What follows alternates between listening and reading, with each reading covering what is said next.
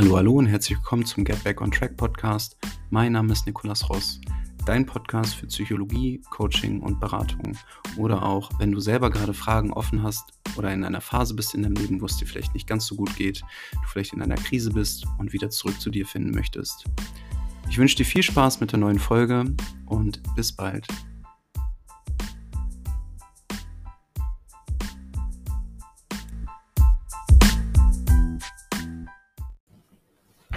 Hallo, hallo, schön, dass du wieder da bist. In dieser Folge wird es um das Thema Overthinking gehen. Und ich kann dir sagen, ich war auch ganz lange jemand, der ein Overthinker war oder jemand, der viel grübelt. Also im Endeffekt ist es das Gleiche. Ne? Overthinking heißt einfach nur alles zu überdenken und alles auch zu hinterfragen und auch ganz viel sich kaputt zu reflektieren und auch Situationen auseinander zu pflücken und oft ist es nur so ein Symptom, zum Beispiel bei einer, bei einer Angststörung beispielsweise oder aber auch bei Depressionen oder das kann auch einfach nur da sein, dass ähm, du einfach jemand bist, der viel nachdenkt und das hat ja auch eigentlich irgendwo einen Sinn.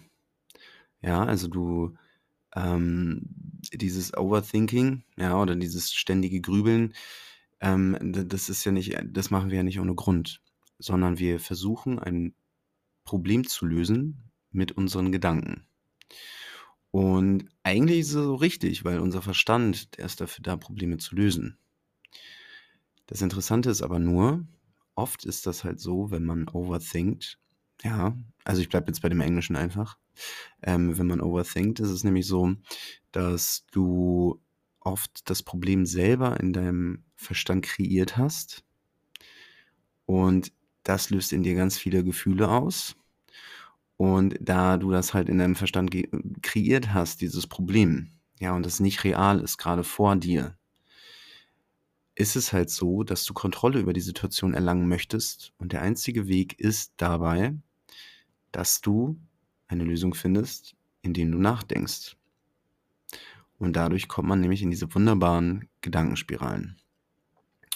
Und manchmal falle ich da auch noch mal rein, ja, also dass ich über etwas viel nachdenke. Zum Beispiel, wenn ich vielleicht nicht nett zu jemandem war. Oder ich denke, ich habe einen Fehler gemacht. Oder ähm, ich habe das Gefühl, ähm, ich werde sozial ausgegrenzt oder ich habe das Gefühl, ich verliere jemanden. Ja, also es hat auch etwas mit Angst zu tun. Ja, das ist auch normal, das macht jeder mal. Ähm, aber ich falle halt auch manchmal noch in diese Gedankenspiralen. Das heißt schon mal erstmal, der erste Tipp, du bist dabei nicht alleine. Das haben ganz, ganz, ganz, ganz, ganz viele Leute. Und das Interessante ist, wie ich daraus gekommen bin oder eine deutliche Verbesserung der Situation bekommen habe, war erstmal zu akzeptieren oder einzusehen, dass ich nicht meine Gedanken bin. Ja, das ist so dieser Standardsatz. Ja, du bist nicht deine Gedanken, aber es ist wirklich so. Wir sind nämlich da oben mit der kleinen Stimme in unserem Kopf, ja, je nachdem, ob du in Bildern denkst oder in, in einer Stimme. Wir sind damit ganz, ganz, ganz doll identifiziert. Das heißt, wir denken, das wäre die Wahrheit, was wir da oben denken. Und interessanterweise, ja, das habe ich auch schon mal erzählt, ist 90 Prozent der Sachen, die wir über den Tag denken, falsch. Die stimmen nicht. Die entstehen aus dem Unterbewusstsein, aus diesem Sumpf. Und diese Gedanken, die entstehen einfach durch Erfahrungen, die du gemacht hast, durch vielleicht auch Krisen oder Traumata, die du gehabt hast, durch ähm, einfache Prägung, ja, wie Mama und Papa früher sich verhalten in bestimmten Situationen, ähm, wir, wir orientieren uns da immer ganz, ganz sehr dran, ähm, aber auch einfach, ähm, ja, aus diesem Sumpf heraus deines Unterbewusstseins. Und wenn ich dir jetzt mal ein Beispiel gebe, hey, du denk mal an deine morgendliche Kaffeetasse. So, dann hast du jetzt dieses Bild der Kaffeetasse vor dir. Und wahrscheinlich löst es in dir kein Gefühl aus. Ja, also du schaust es an und hast diesen Gedanken vor dir und lässt ihn wieder los. So, und in dir ist kein Gefühl entstanden. Und wenn ich dich in fünf Minuten nochmal fragen würde, ob du immer noch dran denkst, sagst du wahrscheinlich nein. Und wenn wir jetzt aber einfach mal einen Problemgedanken nehmen, ja, ein Problem, worüber du ganz viel nachdenkst oder einen Glaubenssatz oder, ähm, was auch immer es ist. Ähm, das kann in deiner Vergangenheit liegen, dass du Dinge immer wieder durchkaust oder es kann 'ne Sorge sein zum Beispiel, ja. Ähm, ich habe Angst vor der Prüfung beispielsweise. Und du kreierst dann diesen Film in deinem Kopf und den bewertest du dann negativ als Gefahr. Und dadurch entstehen Gefühle. Ja, also die Gefühle sind sozusagen sozusagen die Botschafter, die dich in dein Verhalten bringen sollen. Ja, du hast 'n Reiz und darauf hast du 'ne Bewertung und darauf kommt dann die Reaktion. So, und das Interessante ist dabei, dass zum Beispiel, wenn du dir Sorgen machst, du oft Angst bekommst. Du hast 'n Gefühl der Angst in dir oder der inneren Unruhe. Und das typische Verhalten ist: „Hey, wir brauchen Kontrolle über die Situation.“ Ja, das Gefühl kommt, du sollst dich so und so verhalten. So, aber da es in eine Sorge ist, ne, das ist nun mal 'ne Sorge, die ist in der Zukunft. Das heißt, dieses Problem ist grade vor dir nicht da. Das Interessante ist aber, dass dein Hirn, wenn du diese Sachen dir supergeil vorstellst, wenn du so 'n schöner kreativer Typ bist, so, ähm, der ganz, ganz viel, ähm also ich meine Typ Mensch, ne, ähm, ganz viel denkt und aber auch so sich ganz viel zusammenreimen kann und dann 'n richtig schönes Worst-Case-Szenario aufbaut, ähm, denkt dein Verstand: „Oh, wir sind grade jetzt in Gefahr. Genau in diesem Moment ist Gefahr da.“ Dann feuert er mit den Gefühlen und dann brauchen wir Kontrolle. Es ist aber nicht da, deswegen versuchen wir weiter drüber nachzudenken. Und wir verschwinden dann sozusagen in unserem Verstand. Die ganze Aufmerksamkeit des ganzen Tages geht in den Verstand. Wir denken und denken und denken und denken. Und du kannst aber lernen, zum Beispiel durch Achtsamkeit, ja, also Achtsamkeit ist einfach so das große Wort drumherum, ähm, durch zum Beispiel Meditation, durch autogenes Training, durch Yoga, wie du ein eine Sorge kommen lässt, sie dir anschaust bewusst und sie genauso wieder gehen lässt wie diese Kaffeetasse. Also neutral. Und dadurch lässt du sozusagen los und dieser Gedanke hat die Chance, sich wieder aufzulösen, weil auch 'ne Sorge ist 'ne neuronale Verbindung in deinem Hirn, genau wie die Kaffeetasse.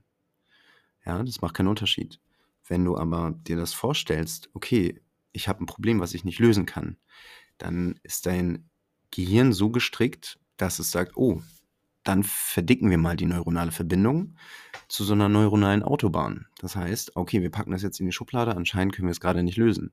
Aber sobald ich Zeit habe oh, wir haben hier noch 'n Problem, äh, von vor 5 Jahren aus dieser Schublade, äh, das ziehen wir jetzt mal raus und dann, ähm, holen wir das mal raus, damit wir's vielleicht jetzt lösen können.“ Und wenn du diesen Gedanken, den du eigentlich negativ bewertest, auf einmal neutral bewertest verarschst du dich sozusagen 'n bisschen selber, also dein Gehirn. Du signalisierst deinem System: „Ey, dieses Problem ist nicht mehr wichtig. Ich be bewerte es neutral.“ Und dadurch können diese neuronalen Verbindungen sich wieder auflösen.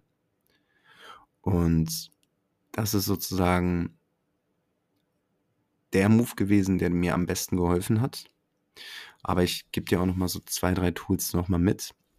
Ein Tool ist zum Beispiel, den ich auch gerne nutze bei meinen Klienten, ähm, schreib mal auf, was du denkst.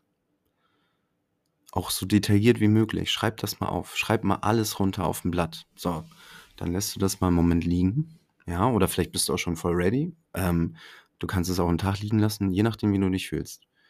Und dann schaust du dir mal deine Gedanken an. Dann liest du sie mal durch. Hey, habe ich da überhaupt Kontrolle drüber? Ist das 'ne Situation, die ich kontrollieren kann? Oft ist es nämlich so, wir versuchen Dinge zu kontrollieren, die wir nicht kontrollieren können. Und wenn du's nicht kontrollieren kannst, dann nimm 'n Stift und streich es raus. Auch das nimmt dein System wahr. So, dann streichst du erst mal raus. Der der Rest, der übrig bleibt, da hinterfragst du erst mal: „Ist das überhaupt wahr, was ich da denke?“ Und wenn da auch nur 'n kleinster Zweifel dran ist, dass es vielleicht nicht stimmen könnte dann kannst du diesen Gedanken auch rausstreichen, weil die Wahrscheinlichkeit ist sehr, sehr hoch, dass es nicht stimmt. So, und dann wirst du merken: „Ja, okay, hm, da sind noch so 2, 3 Sachen, da habe ich Kontrolle drüber und die sind vielleicht wahr.“ Gut, damit kann man dann erst mal arbeiten. Und dann kannst du dich erst mal auf diese Dinge stürzen und damit arbeiten. Ja, also das ist noch 'n schönes Tool. 'N anderes Tool ist die Stopp-Methode. Das heißt, du ertappst dich dabei, dass du wieder denkst an diese Situation Und dann sagst du mal sehr bestimmt Stopp. Stopp. Und du wirst merken, ey, da ist eine kleine Pause zwischen den Gedanken.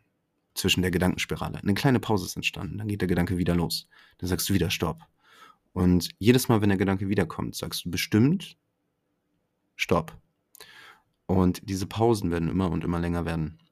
Ja, weil auch das ist etwas, dein Verstand ist ja nicht gegen dich. Deine Gedanken sind ja nicht gegen dich und deine Gefühle sind ja nicht gegen dich, sondern für dich. Und wenn du da sagst, hey, das passt dir gerade nicht, dann registriert das dein System.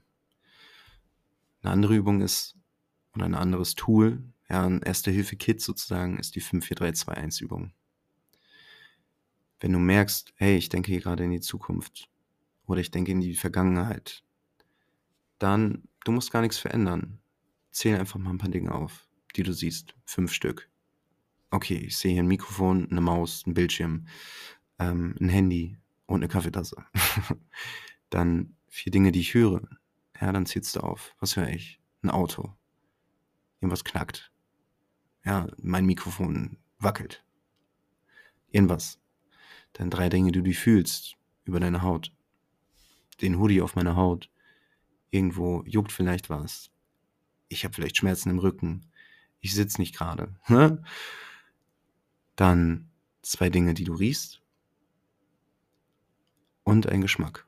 Und dann am Ende kannst du dich zum Beispiel fragen, ja, weil dann bist du pur im Hier und Jetzt. Genau am Ende davon. Dann kannst du dich fragen, ey, bin ich gerade in Gefahr?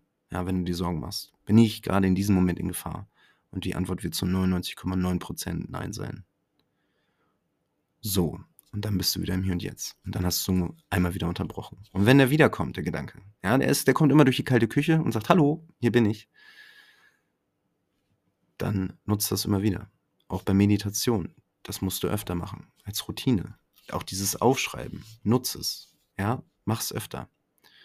Also als allererstes mach dir klar, du bist nicht alleine. Das zweite ist, verstehe, was das überhaupt macht oder wofür das da ist, deine Gedanken. Und auch, dass wenn du die Bewertung veränderst des Gedankens, er dann sozusagen ins Leere läuft. Und du kannst ihn betrachten zum Beispiel als Wolke. Ja, und dann lässt du ihn einfach vorüberziehen.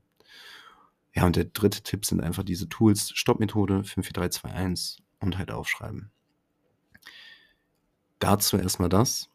Ja, in den kommenden Folgen ich bin mir noch nicht ganz sicher, was ich machen werde.